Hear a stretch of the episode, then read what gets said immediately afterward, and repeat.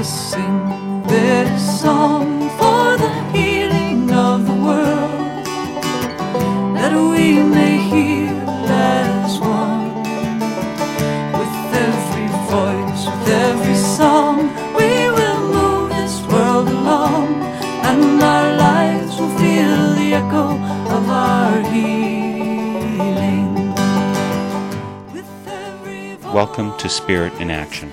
My name is Mark Helpsmeet. Each week, I'll be bringing you stories of people living lives of fruitful service, of peace, community, compassion, creative action, and progressive efforts. I'll be tracing the spiritual roots that support and nourish them in their service, hoping to inspire and encourage you to sink deep roots and produce sacred fruit in your own life. Let us sing this song for the dreaming of the world.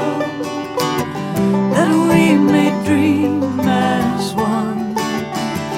With every voice, with every song, we will move this world along. Today for Spirit in Action, we're going to be welcoming back Sami Rasuli. Sami spent the first twenty-four years of his life in Iraq, then headed west to North America. He settled in the Minneapolis area and started Sinbad's, a Middle Eastern restaurant. After the U S A took down the government of Saddam Hussein, Sami felt a call to return home to help the people in the place of his birth, a call that eventually led to the formation of the Muslim Peacemaker Teams. He's been with us for Spirit in Action before, twice, and I got a chance to get an update on Iraq when Sami was visiting back in the area several months ago. Sami Rasuli is a brave and passionate worker for peace, providing a compassionate view from the ground in Iraq. He joins us by phone from the Twin Cities of Minnesota. Sami, I'm so glad you could join me again for Spirit in Action. Well, it's my pleasure to be in your show, Mark. Thank you. And this is the third time I've seen you in Eau Claire. How long is this particular travel of yours around the Midwest or wherever else you're going? How long is this for before you go back to Iraq? Another four weeks, I'll be leaving back to Iraq. Of course, you have family here and you have family there. You've got some tender young new babies there, don't you? I do have a two years and two months young son. His name is Omar. And his older brother, Tariq, who visited him last August. Of course, Tariq was born in the United States of America from previous marriage. So he called his little brother, that's the unlucky brother, poor brother, who was born in Iraq, because he feels like in the U S he got everything and he's getting everything for granted. Therefore, in comparison, I have two sons. One is born in the U S and the other born in Iraq. One is lucky and the other not lucky. One is occupying the other one lands. Of course, this may look very different from actually having lived in Iraq right now. I think from the point of view of most Americans, that would be a scary place to be bringing up a family right now. Do you worry for your family there while you're back here? Well, to worry always when you be in Iraq, you never know, because still Iraq is a war zone. It's occupied, and anything could happen.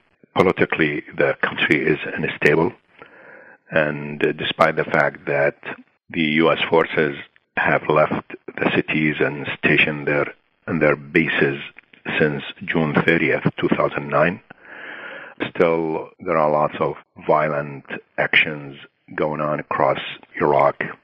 But Najaf is uh, south of Baghdad, about one hundred miles, relatively safer. As I said, to be in Iraq is a challenge, but the real challenge to have a family in Iraq, because, again, you have to be the best father for your kids, the best husband for your wife, to provide a reasonable, decentable, a decent environment for your family. But in Iraq is not is the case. Basic public services are not available. Mainly water is polluted, contaminated, so we have lots of kids are infected by hepatitis A, B, or typhus. As a father, I'm trying my best. As a husband also, I'm trying my best to provide what I can do, but always because the whole country is traumatized by the environment of the violence and wars for the last two decades.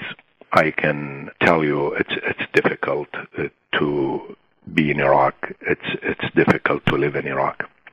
And yet you chose to go back there. Now, this was, again, after the two thousand three, the American forces go into Iraq and Saddam, his government, is taken down. You made a decision to go back, to give up what you have here and move back to Iraq. I'm sure that along the way, many people must have told you you're crazy. What was the motivation for you? And do you feel still strong and clear in that motivation? Absolutely, yes. Actually, the people who called me crazy, they were friends of mine here in the U S. They are my American fellow citizens and also the Iraqi fellow citizens, sisters and brothers, when they learned that my travel to Iraq was permanent, at least for five years. That was my initial plan to stay there and working for peace and justice, to promote human rights and security.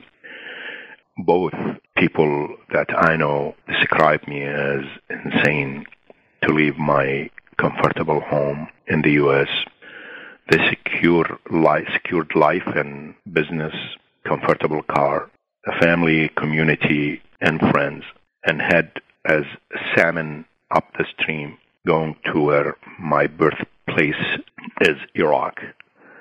But I've been working for the last five years in Iraq, trying to bring communities together from different spots in Iraq, and also trying to bring the Iraqi people with the American people together, building bridges and do my part toward peace building. So I can tell you this, both sides who called me insane, crazy to go back to Iraq, they realized how important my work and my colleagues within the Muslim Peacemaker Teams activities for the last five years, because we crowned our activities by having the city of Najaf, my hometown by birth and my hometown Minneapolis by choice. We brought them together. Last July thirtieth, both cities were announced as sister cities, according to the sister city programs. And actually, the vote went unanimously in the uh, Minneapolis City Council. So last time I came from Iraq, on September eighteenth, there were thirteen Iraqi delegates traveling with me, challenging, and actually they broke down all the psychological barriers to come and meet their counterparts, their brothers and sisters in Minneapolis. So that successful event where Iraqis sit down with their friends, the Americans, facing them and looking in the eyes and exchanging uh, their cultures, breaking bread together and building bridges of peace rather than war and animosity. So I thought, wow, the Iraqis supposed to be the terrorists and the Americans who are meeting them supposed to be infidels. How could be this to be happen according to the mainstream media that led and helped the previous administrations in two terms to launch its war against terror? And we remember that the previous administration led by the President George Bush was telling and addressing the American people that the U S forces got to be in Iraq because Iraq became the central front for terrorism. And now a simple communication that was created by a humble work of Muslim Peacemaker Teams in Iraq and the Iraqi American Reconciliation Project in Minneapolis. It took them only twelve months to work hard, and humbly they could connect both people, where the Iraqis met hundreds and hundreds of their friends in Minneapolis, and they signed memorandum of understandings with different affiliations and agencies, universities, healthcare centers, schools. The thirteen Iraqis left Minneapolis on October third, but still the locals here are talking about their rich experience of their meetings with their counterparts, the Iraqis, and also the Iraqis have gone, but they kept educating thousands of their fellow citizens in the city of Najaf by holding conferences, workshops, and meetings, and educating them, telling them about their rich experience that took place in Minneapolis for two weeks. And actually, for those who are listening, if they Google the name of Steve Clemens, he wrote a piece about his experience because he was the designated van driver who drove the thirteen delegates. He wrote a nice piece titled it, The Face of the Enemy. It's posted in, on the internet, so listeners could review that and read the, the powerful stories of his experience. So again, my travel back to Iraq was not in vain. It's resulted in bringing not only the Iraqis together from different places in Najaf and Fallujah, Najaf, Ramadi, Sulaimaniya, Erbil, and with the south in Basra and Asriya, but also the people from Iraq connect them with the people of America in Minneapolis, where the Iraqi delegates were hosted by generous host families, and they got rotated so they to learn more about the true image of American people that was distorted by the first Gulf War in nineteen ninety-one and the second Gulf War in two thousand three, and also by the Western movies that portrayed that the U S culture, the U S people are really tends to be arrogant, powerful, their communications with others based on force and violent and wars. This is the experiences that the Iraqis learned about America, but those thirteen Iraqis saw the other side, the peaceful people, the people who are not agreeing with what happened, and always they indicated to the Iraqis that the war and the occupation is not in their name. So that's kind of success we've been doing, and we show that also the cost of peace doing is much, much less than what we are spending since two thousand three. We're putting about twelve billion dollars a month just to have our forces in Iraq, and that's seven hundred twenty million dollars a day. Each minute passes by, costing us five hundred thousand dollars, that's half a million dollars. And while we're here suffering, the economy is not doing well. The government intervened and, and bailed out the bankers and as well the Wall Street, while lots of people, Main Street is still uh, suffering. Lots of people are losing their homes, while more than forty million have no health care coverage. So my travel as well, lots of Uh, good work that people are involved in to build bridges and do their parts of peace building. It's really important to continue. Therefore, we probably have the real change reached, but reached by the grassroots movement, by the people. There is an old Arab proverb that says, if you want to make a basket, you have to start your weaving from down up. That's what we need in order to accomplish change in our culture and understanding, to see others and also to see the rest of the world differently. Could you talk a little bit specifically, Sami, about the sister cities arrangement? They've agreed there's some kind of interchange, and certainly people from Iraq came to Minneapolis, from Najaf came to Minneapolis. Doesn't the visitation go in the other direction too? Are there Americans going to visit you at home in Najaf? Yes, and that's getting planned to have a counter delegation to leave next year, February or March, to go to visit their counterparts in Iraq and consolidate the sister city activities. And actually, the sister city program was first brought up by President Dwight Eisenhower in nineteen fifty-six. Sister City Program, it's a, a diplomacy that people-to-people contact, reaching out, where people become friends and they build bridges of communication. Mister Eisenhower added also that the diplomacy of the governments will be affected soon. The governments changed but people stay as long their relationships, their cities' relationships continue and, and get a status that sustainable, continuous interaction. So we started our activities in this area even before the resolution was issued by the Minneapolis City Council members. We did our work like connecting the University of Minnesota with the University of Kufa and Najaf more than a year ago, and they were in touch. As well, uh, we connected the LOFT organizations. It, it is a group of artists and writers are situated in Minneapolis with their counterpart, the National Reform for Cultural Activities and Reflection in Najaf. So when we brought the delegation, those heads of the organization, they met together. Besides that, we accomplished another uh, pairing of the Saint John's of Arc with Horizon, Afaq.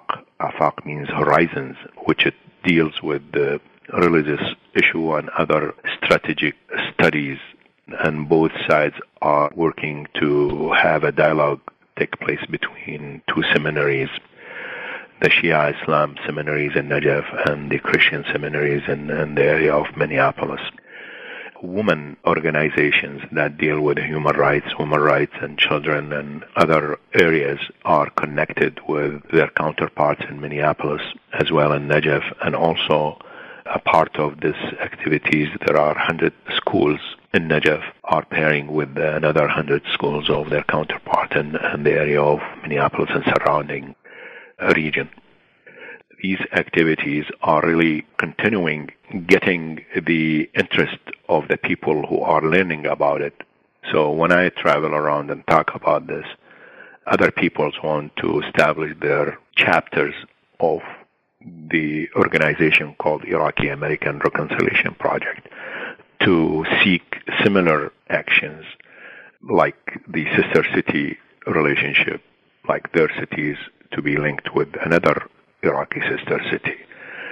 And also there were some people who are interested, young people interested in Massachusetts, who heard about our activities and they traveled, came here and met with us, and, and now we're linking them with the University of Baghdad and young people, students, men and women there, to be uh, having an exchange of pen pals. And it looks like these type of activities, people are really right now becoming aware of its importance, and they are getting involved and starting their own healing process to correct the relationship between Iraq and the U S, which is already have been broken, has been broken since two thousand three. You're listening to a Northern Spirit Radio production called Spirit in Action, and I'm Mark Helpsmeet. Our website is northern spirit radio dot org. And today we're visiting with Sami Rasuli, Iraqi-born resident of Minneapolis for twenty years before returning to Iraq to rebuild the country and help found Muslim Peacemaker Teams. Uh, Sami, how bad is that relationship right now between the U S and Iraq from the point of view of the Iraqis? I think that back in two thousand three, many Iraqis were very thankful to be free of Saddam Hussein's tyranny, but that pretty soon that feeling changed to one of mistrust as the U S occupation of Iraq extended on and on. How is the sentiment there now in general? Well, you said maybe back in the beginning uh, of two thousand three when the Iraqis felt a dictatorship has been deposed and the regime of Saddam has gone. But right now, when the Iraqis look back, they feel like they missed a lot because security is not reached yet in Iraq and basic public services are not there. The education system is collapsing as well, the healthcare system. The country is still not led by capable government, which the government is described by the International Transparency Organization as the most corrupted government in the world. And actually, the Iraqi government is uh, competing with the Somalia, Haiti, and Myanmar in the corruption area. The Iraqis are very much disappointed. The people that actually I meet and talk to in the area of Najaf, that as the U S mainstream media described that the war was uh, for democratizing Iraq and, and freeing Iraq, but it looks like the Iraqis have been occupied and the foreign forces still uh, on the Iraqi soil, and even Iraqi government is not in control of its assets according to Chapter seven, which was a resolution, U N resolution was imposed back on nineteen ninety-one war when Saddam invaded Kuwait. This resolution is still crippling the Iraqi sovereignty because Iraqis are not in control of their assets, while the U N gave the proxy to the U S since the U S invaded and occupied Iraq, so the U S is controlling that area. Now, mentioning all these things, the political situation is, is not normal and accepted by an average Iraqi, because there are many Iraqi political factions that were driven to be out of the country since two thousand three. So when we will have a type of election next year, definitely the election will be limited to those who came with the occupying forces, mostly outsiders, Iraqi who lived outside of the country. They just, the same people keep alternating the power from group to another group, but the real Iraqis who are opposing the continuous occupation and opposing to privatize the country and mainly the production of the oil, which was nationalized years ago in nineteen seventy-two. The Iraqi oil industry was nationalized, but now has been privatized just because the cream of the crop of the society, the middle-class society, the experts of oil, the experts of water management, the teachers, the medical doctors, the engineers, the professionals, the most respected scholars were killed or imprisoned, kidnapped, tortured, or forced to be out of the country. You may know there are six hundred fifty scientists were killed during the last six years and a half by the Mossad, the Israeli intelligence agency, which is in Iraq right now, interfering in the Iraqi formation of its future as the U S forces were protecting them and actually using them as their own advisors. So Iraq is the most fearsome aspect, that to see Iraq will be divided in three countries, because that what the Vice President, Mister Biden, fought fiercely to have. A bill was signed by the Congress in two thousand seven. So cards, lots of cards are really mixed politically, especially in Iraq. And Iraq today is unstable, insecure. Iraqis are feeling they are facing a dead end to live in Iraq. So those who are capable financially to leave, they leave. Some of them, they sell their houses and pay their uh, life earnings just to get out of this dead end. The war also, I should mention, produced more than three million widows and five million orphans. It's tragic. So this is how an average Iraqi feel about Iraq. I certainly heard that things were pretty bad during the sanctions, that is, after the first Gulf War and before the second invasion of Iraq by the U S. I heard that things were pretty bad in Iraq because a lot of the very needed medical and technical aid was not able to get in. So how does this period right now, how does that compare, say, to two thousand, when the sanctions were having very negative effects on Iraq?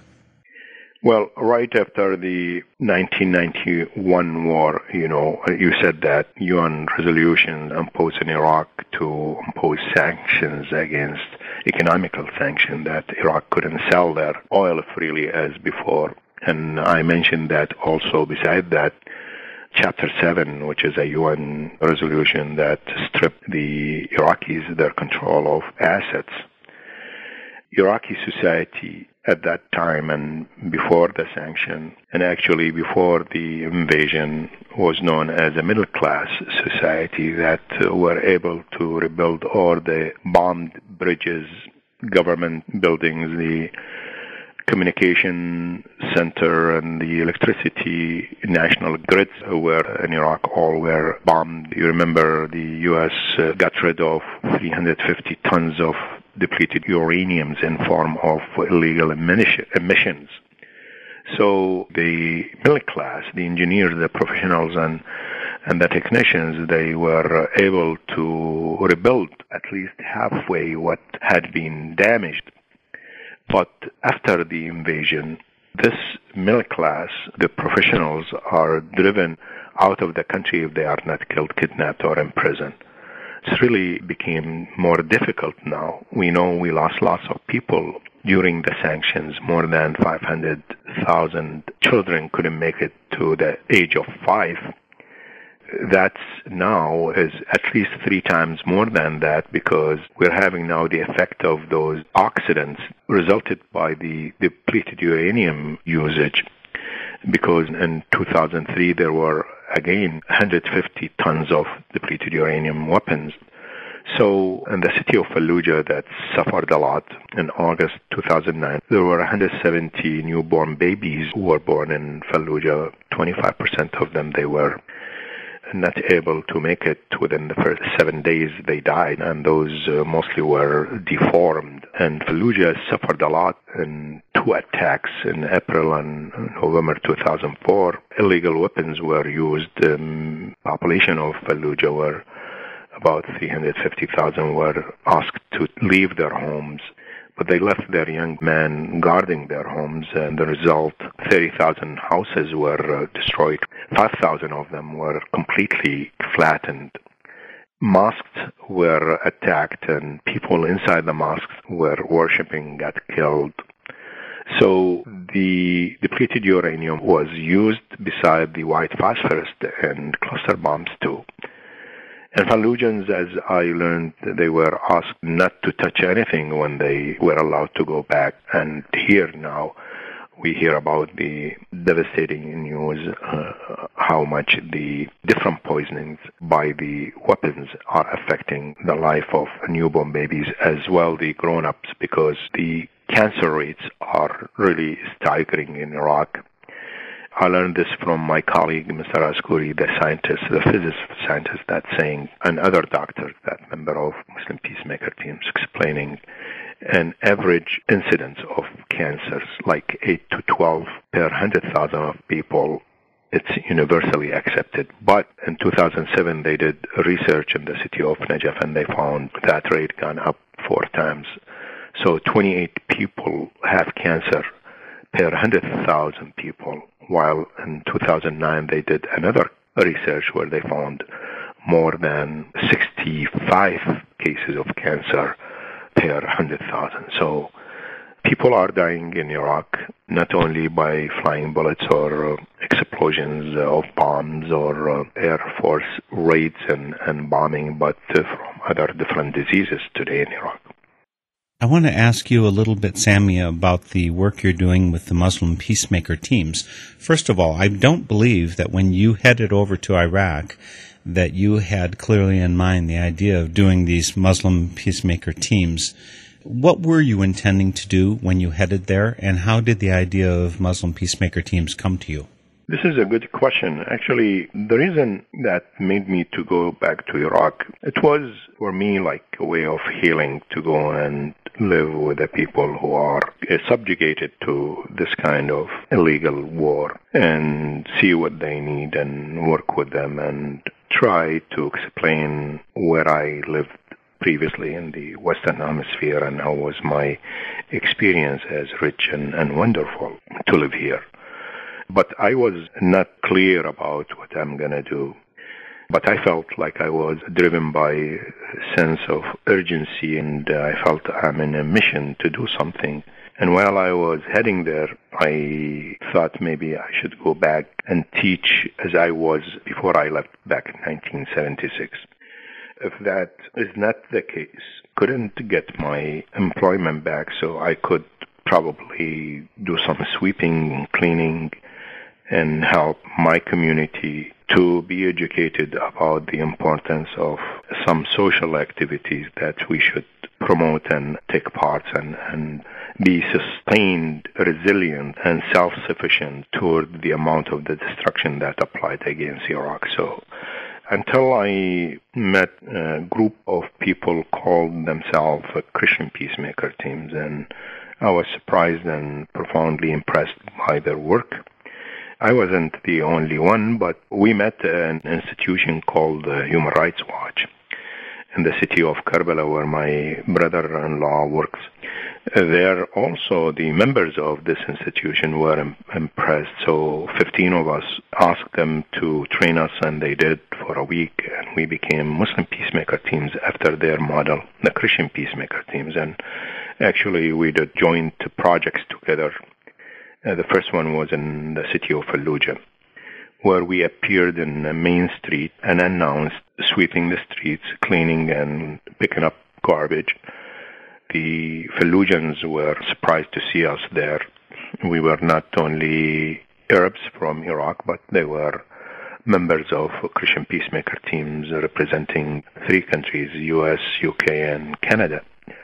And that was very effective action. Actually, the Fallujans were touched when they knew that we were um, from Najaf and Karbala and other international countries. And they asked us not to touch the garbage anymore because they got the message through the symbolic action, and invited us to pray with them. It was a Friday and about noon, so we did pray with them.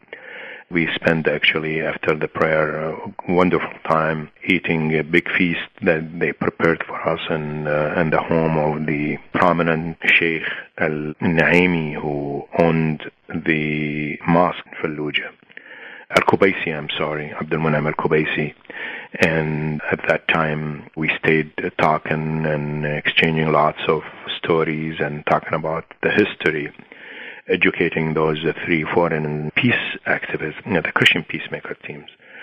It was like half a day from nine in the morning to six p.m. where we were seen off uh, at the end of that day. And by the way, we haven't heard any bullet or any explosion took place at that. It was very peaceful. And we capitalized on that success, and we did many visits back and forth. So with the Christian Peacemaker Teams, we had many joint projects, and they support our work until they were devastated by the loss of Tom Fox, who was kidnapped in Baghdad and found four months later killed in the outskirts of Baghdad, and they decided to move to Sulaimaniya. Since then, I paid them two visits, and we're in touch, uh, supporting each other.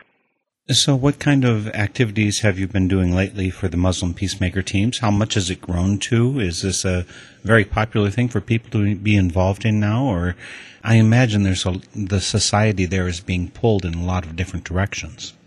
Yes. We invested sometimes in some money in promoting two projects, first called Letters for Peace and the other one, Water for Peace. And both are small projects, but they are very effective to build links and bridges between young people in Iraq and young people in the U S.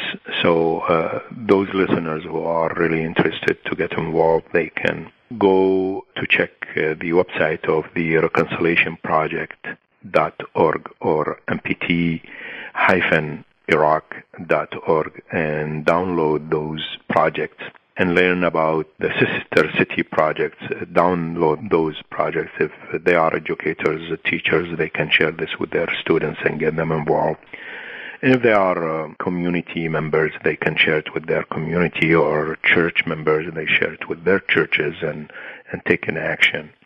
It's important to stop feeling that we are handcuffed, uh, confused, puzzled, and watching the uh, devastating news coming from Iraq or Afghanistan, but we have to do our part toward peace building and take action by getting involved. I'm curious about which people in the past in Islamic theology have put forth the thoughts that are inspirational to Muslims in terms of peacemaking. I mean, I think from Hindus, we all have the great inspiration that Gandhi was to the world. In the U S, We had Martin Luther King. He was certainly an inspirational, and many of us think Jesus spoke very strongly in favor of peace. In Muslim tradition, are there great workers for peace that we should all know about? And because I, I saw you a couple weeks ago, uh, Sami, at the Ways of Peace conference, the first edition of which was about Christian nonviolence, but I believe next year they're going to be doing one on Muslim nonviolence. When the Friends for a Nonviolent World sponsor that conference next year, who are the people they're going to be talking about? Actually, we're going to do this together, but I would like for the next year, the roots of nonviolence in the Islamic culture. So that would be next year's uh, conference uh, main topic. Well, let me tell you this, Mark. I'm not a religious person, but I'm very well aware of the Islamic culture because I was born and raised there up to twenty-four years old when I decided to move to the Western Hemisphere. But the greatest concept of the central teaching of Islam is the oneness. And the oneness is uh, the oneness of the Creator and the oneness of universe and humanity. One of the beautiful names of Allah, God, God has ninety-nine names in the Islamic tradition. So one of them is Salam, and Salam means peace.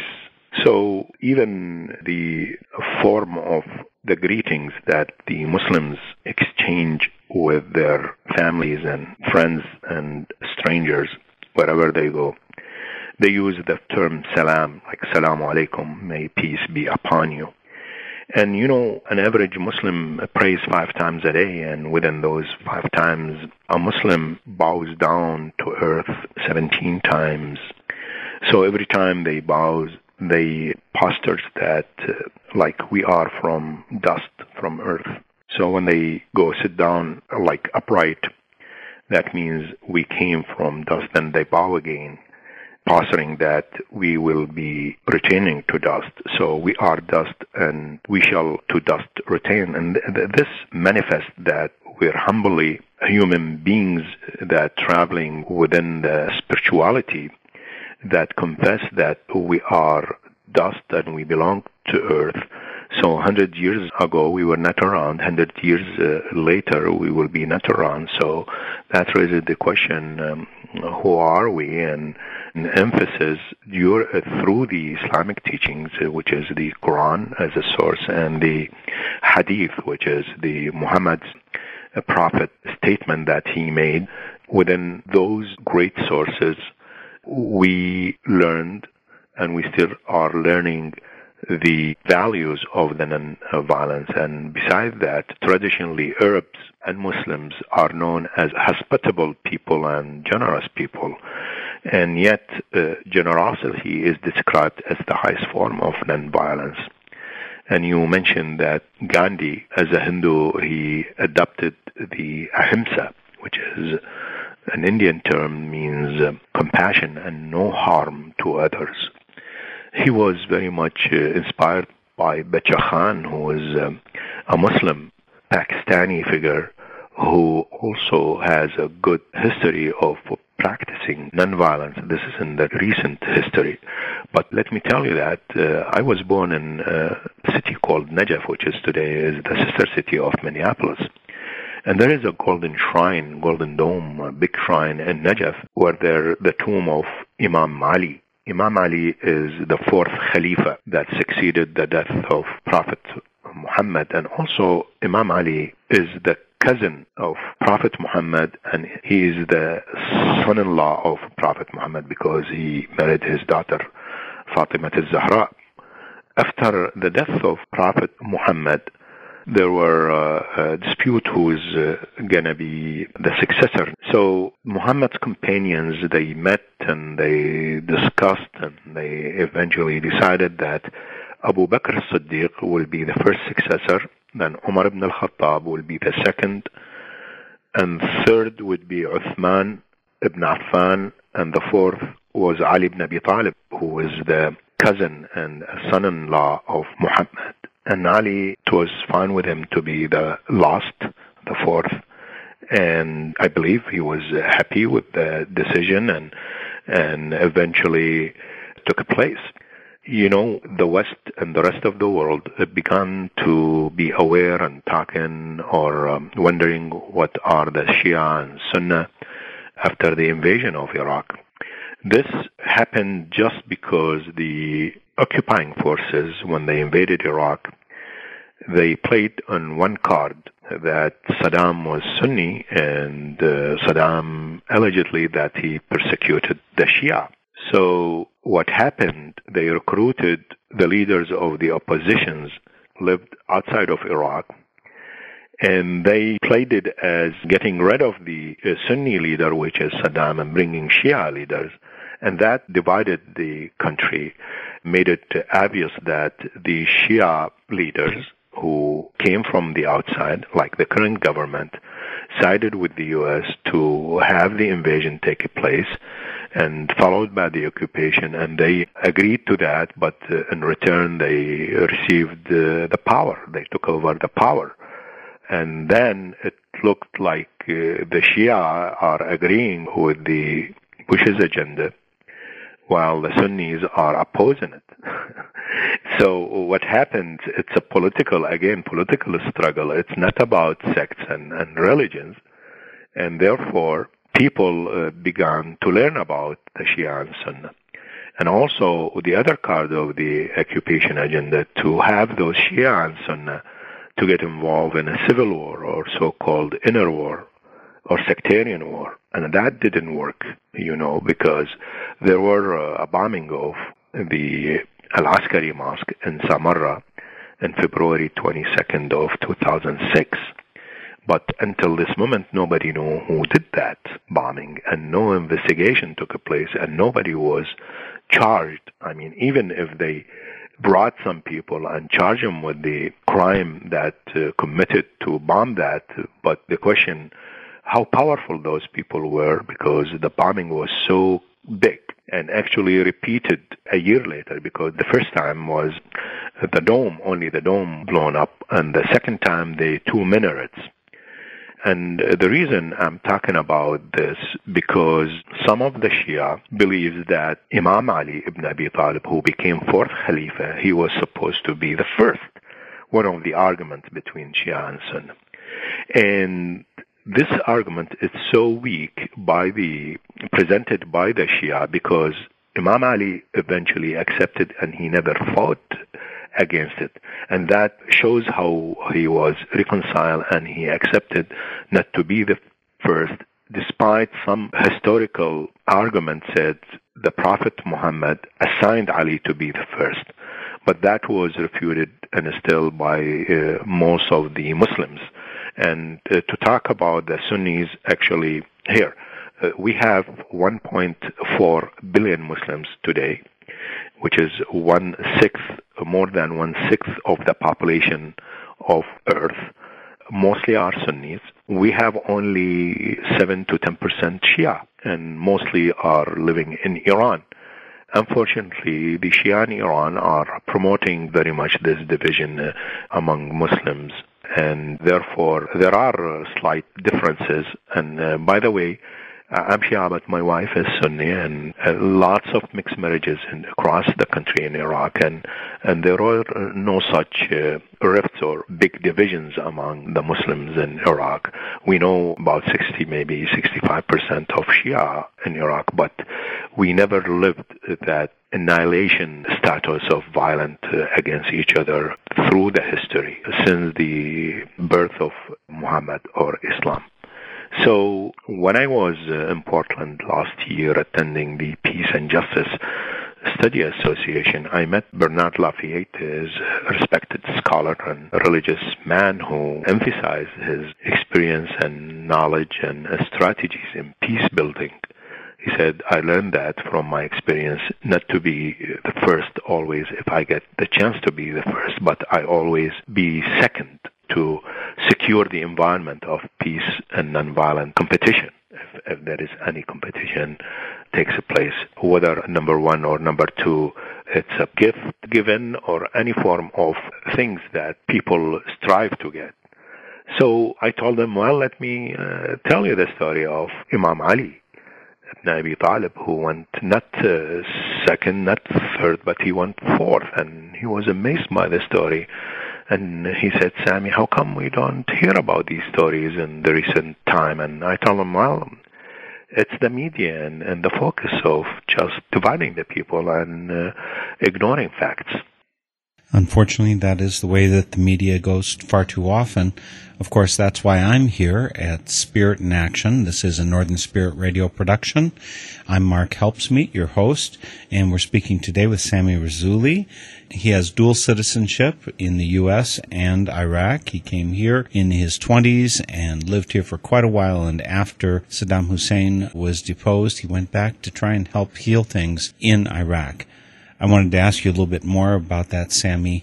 How can you work effectively in Iraq when it's in a time of turmoil? Do you have special leverage that you can get things done? I kind of assumed that it might be dangerous and that you might be under attack from extremist elements because you want to promote peace. Well, we work with all factions. So when we are in an area where this area is populated by mostly Shia, we move to another area where it's populated by Sunnis or by Turkmen or by Yazidis or uh, Kurds, Arabs, uh, Christian or, or Muslims. So we move around, and we are well known by different factions that we are not politically involved, because this is important. If we are politically involved, then we are uh, our life is in danger. So we have the magic sheet which explains our stance from what's going on in Iraq. And also we make clear that we're not associated to each of the governments, whether it's Iraqi government or or the American government. So, so far, as you hear me, I'm in touch with you alive, but we lost two people at the Muslim Peacemaker Teams, and the Christian Peacemaker Teams lost one person, and five others got kidnapped and released. And life goes on. We cannot do anything except we continue our work because we have no other option. And I chose not to sit down and, and be passive, like in terms of not doing anything during my journey as a human being or a spiritual being. But I'm passive in terms of nonviolent, and I'm still training myself to be nonviolent. Because uh, remember, I was born and raised and uh, still living in a very violent environment. So we're trying our best to do our work. And if the Christian Peacemaker Teams moved from Baghdad to Sulaimaniya, which is in Kurdistan, Iraq, seeking safer environment to work, the Muslim Peacemaker Teams in Najaf, Karbala, and other area, Fallujah, and other places have no other choice just to be there and continue working. I also wanted to ask you about something that you and I and some others were discussing just yesterday. We were talking to you about conscience subjection as it exists as a policy in the United States, an alternative to doing military service. Is there anything comparable? Is there any thought about that? If you are a pacifist and your government in Iraq wants to call you, No, I'm, I'm not assuming they're going to call you because you're fifty-eight years old. So I don't think they're going to go after you. But if a young man, does he have a, an option there if he is drafted? Or is there even a draft in Iraq? That was the case when Saddam Hussein was in power. Military service was mandatory, but it's not anymore. And actually, the Iraqi army, the old Iraqi army, was disbanded by one of the orders that set for new Iraq, led by the second civil American administrator, Mister Paul Bremer, when he ordered that the old Iraqi army to be disbanded and dissolved. So they did form a new army that trained by the U S, and this army is voluntarily the members they enlisted as a job that's available, actually the only job available. But the Iraqi government cannot, there is no such uh, thing called draft and right in recent time, but that was way back when Saddam was uh, in power and previous to that. One last thing before we sign off, Sami. Is there anything that you would urge that our listeners would do, concrete actions we can take to help promote peace in Iraq or between our two countries? What would you ask that our listeners do to try and make some difference in that situation? to get involved in the Water for Peace project and Letter for Peace project, these need to be looked at, and they are available to be downloaded from our websites, uh, which is reconciliation project dot org and M P T, like, stands for Muslim Peacemaker Teams, M P T dash Iraq dot org. Contact probably our executive director, Kathy McKay, and she will guide you and tell you what to do. And also you can start your own chapter of Iraqi American Reconciliation Project to get involved in peace building uh, and, and bridging the gaps between Iraq and the U S and correcting the relationship. So this is one way, and uh, another way here in order to have real change in the culture of the U S and the uh, policy making, foreign policy making, and the government system that requires a real change, as uh, we talked about it earlier, and we need to form the people corporations and people corporations that counter the giant corporation that probably represent five percent of the population of the U S. The people corporations will represent more than ninety-five percent of the people of the U S, and I think they can do the difference by organizing themselves, changing the culture of force that should be based on trust and not fear.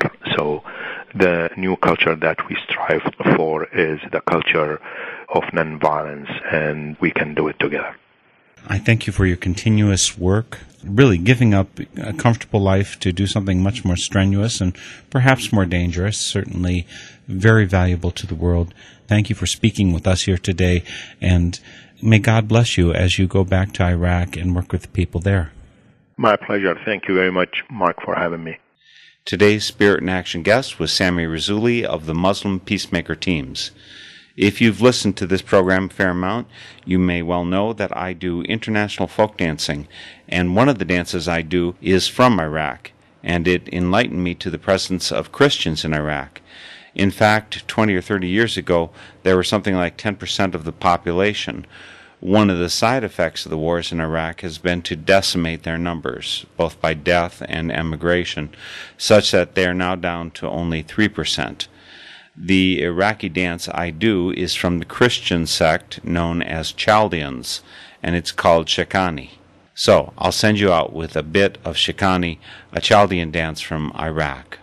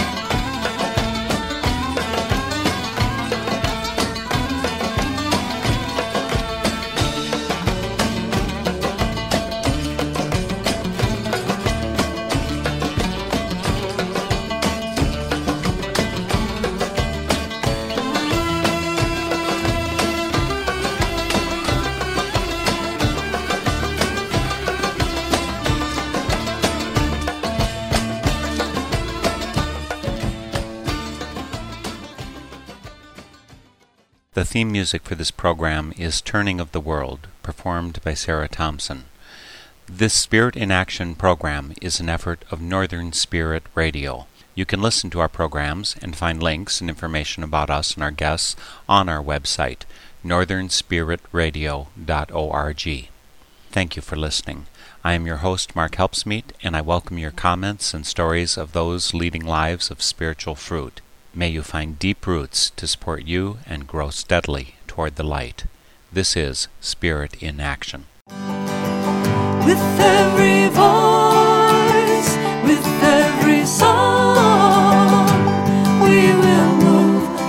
This world